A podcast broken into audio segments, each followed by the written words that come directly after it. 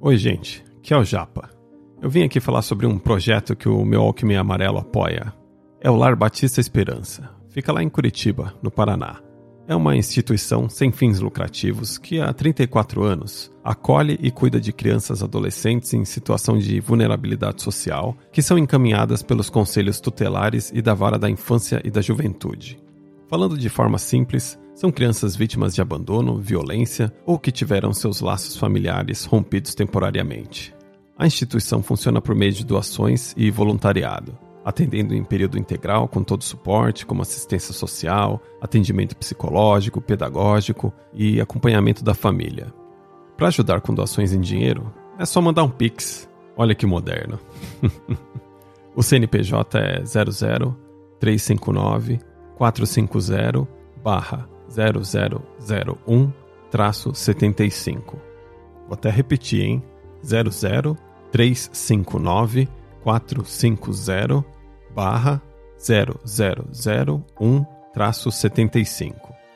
E no site l b e ponto org ponto b r ou no Instagram família esperança ponto l b e você pode encontrar mais informações sobre outras formas de doação, como C P F na nota fiscal ou pelo imposto de renda, e também saber mais sobre o voluntariado. E quem contribuir com uma doação ou entrar no voluntariado, manda o teu nome e um recado sobre o que achou da L B E para eu ler aqui no podcast. Pode mandar no meu alckmin amarelo arroba hotmail ponto com ou no meu Instagram, Alexandre Japa, underline M W A. Agradeço desde já quem puder ajudar o Lar Batista Esperança a continuar acolhendo as crianças para que recebam o amor e dignidade que elas merecem. É isso, gente. Agora vamos para mais um episódio. Meu Alckmin Amarelo, Volume dois, podcast musical com histórias dos amigos do Japa.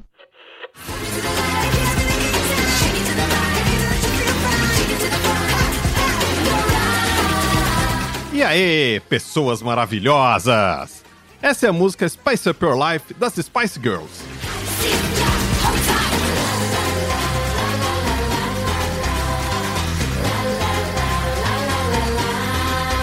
E sobrevivemos a dois mil e vinte, aê!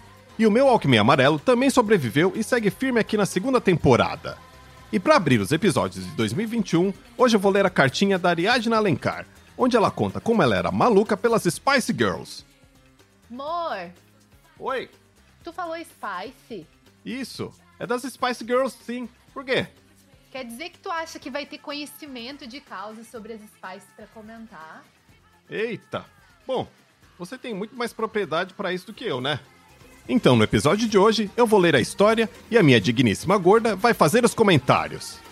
Só para deixar claro que eu vou dar o meu melhor para não comentar cada frase, porque assim como a Ariadna, o meu nível de obsessão pelas Spice vive até hoje. Vamos lá. Eu sou uma criança dos anos noventa, aquela época de boy bands e bandas de grupo. Eu era louca por Backstreet Boys e principalmente por Spice Girls. Guria, eu também. E a ordem era exatamente essa que você falou. Spice primeiro e depois Backstreet Boys. Ainda lembro quando o C D Spice Up Your Life foi lançado. Eu fiquei louca pedindo pra minha mãe. Um dia ela chegou em casa com o C D e eu pulava de alegria. Nunca vou esquecer que ela pediu pra eu limpar e organizar todo o meu quarto antes de me entregar o C D.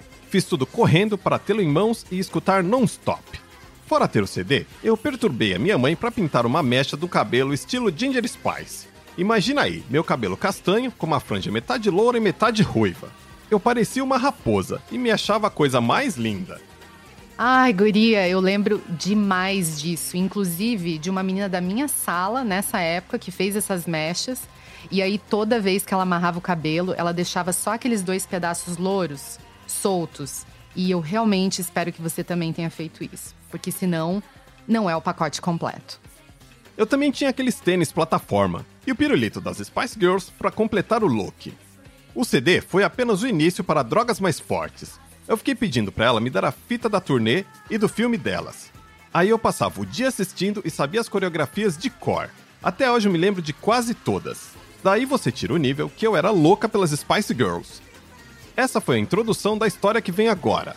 Lá em Fortaleza tinha um show de talentos chamado Talentos da Terra. E o programa criou uma competição com cover das Spice Girls. Eu assisti aquilo tudo e pensei, tenho que participar. Fui para o colégio, já conversei com umas amigas e acertei quem seria quem, e disse que eu ensinaria coreografia. Eu deveria ter uns nove, dez anos na época. Isso são minhas palmas, e eu realmente estou batendo palmas de pé aqui, porque para uma pré-adolescente fazer isso tem que ter uma coragem inacreditável, e eu tô profundamente orgulhosa. Meu tio é diretor de teatro, e eu falei para minha tia pedir para ele entrar em contato com alguém do programa, e não sei como, mas conseguimos a vaga para poder competir. Os grupos eram bem produzidos, faziam roupas parecidas com as delas, com costureira, etcétera. E lá fomos nós com roupas que tínhamos em casa, se achando o último biscoito do pacote. O nome do nosso grupo era Spice Cristos. Um minuto de silêncio para esse nome. Eu realmente imaginei uma versão evangélica das Spice, e eu me pergunto como ninguém te disse que talvez parecesse outra coisa e poderia ofender uma galera. Tá de parabéns. Cristos era o nome do nosso colégio, mas acabaram achando que éramos de uma igreja. Ainda lembro o apresentador anunciando no palco: Spice Cristos! Mas assim, chegou na hora de ir pro palco e cadê o meu microfone? Porque eu não ia entrar pra dançar sem o microfone. Enquanto isso, o apresentador no palco esperando e eu nos bastidores tendo um mini chilique. Então minha mãe veio e disse: se você não entrar agora pra dançar, você vai ver quando a gente chegar em casa. Eu não poderia concordar mais. Raramente as Spice se apresentavam com aquele microfone de Sandy, sabe? Aquele coladinho na cara. Então, isso mudava completamente a coreografia. Afinal, o que você ia fazer com aquela outra mão, né? Eu também teria um chilique com você. Meu tio tava na plateia, coitado, se abaixando pra não aparecer nas filmagens e pagar mico. Nunca esqueci desse detalhe também. Enfim, entramos, dançamos Spice Up Your Life. Eu dancei com a cara emburrada, porque queria dublar com o microfone igual uma Real Spice Girl. Na hora da votação, só levamos um voto, que era de um jurado amigo da minha tia. O voto de piedade. Ainda tenho até hoje uma foto desse dia dançando no palco. É, e sem o microfone. Como diria meu digníssimo, então é isso, pessoas maravilhosas! Eu espero que vocês tenham curtido a história de apresentação das Spice versão igreja tanto quanto eu. E para finalizar esse episódio do jeito certo, farei uma prece. Eu agradeço pela bênção de ter a história de Ariadna entre nós, e é com humildade que peço ao poder celestial do Girl Power que, quando o Covid acabar, a gente se encontre para dançar stop juntas, porque essa é a única coreografia que eu me lembro. Em nome de Ginger, Sporty, Scary, Baby e Posh Spice. Amém. E você que tá me ouvindo já sabe, tem alguma história bacana? É só mandar um e-mail aqui pro k sete arroba meu alckmin amarelo ponto com. E semana que vem a gente volta com mais um episódio do Meu Alckmin Amarelo. Até lá!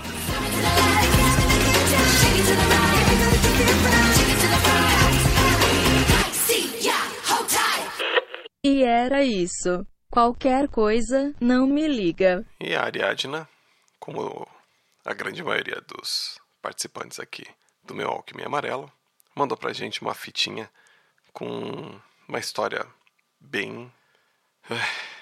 Enfim, quero que vocês vão ser um lado B que ela mandou aqui pra mim. Eu tava trabalhando num emprego novo, depois de ter me formado, e eu não sabia que eu teria direito às férias, então, assim, já no final, quase no final do ano, vieram falar comigo e me disseram: ó, oh, você tem direito a cinco dias de férias, uma coisa assim, era proporcional. E eu tinha passado por um divórcio, assim, há um tempo atrás, tipo, acho que um ano e meio nessa época. E eu queria muito fazer uma coisa por mim, fazer uma coisa sozinha. Então eu falei: ah, por que não viajar sozinha? Vou pensar um canto. E eu sempre gostei muito do filme Amélie Poulain e de todo o soundtrack do filme. Sempre escutei muito Yann Tiersen, né? Ainda escuto. E um, tava no trabalho, sempre boto pra escutar essa música e pensei: ah, vou pra França, vou sozinha pra lá, passar um tempo, pensar na minha vida, me divertir, fazer uma coisa sozinha. Só que nessa época eu tava namorando um cara, uma pessoa, e eu contei pra ele: ah, eu quero muito fazer isso, vou sozinha e tal. E ele insistiu muito pra ir comigo. Então pensei: ah, tá, por que não? Talvez eu nem goste de ir sozinha, né? Eu queria, assim, mais pra ter uma experiência diferente e tal. Então, decidimos ir junto e eu falei pra ele: ó, vou fazer tudo que eu quero, porque essa viagem é minha, tá? Você vai pra me acompanhar, mas a gente vai fazer tudo que eu quero. E fomos pra viagem, A gente, eu decidi ir para o sul da França. Eu já tinha ido para Paris uma vez, então eu fui para umas cidades pequenas e tal. Sim, um destino super romântico, né? Se você vai em casal, e era uma coisa bem...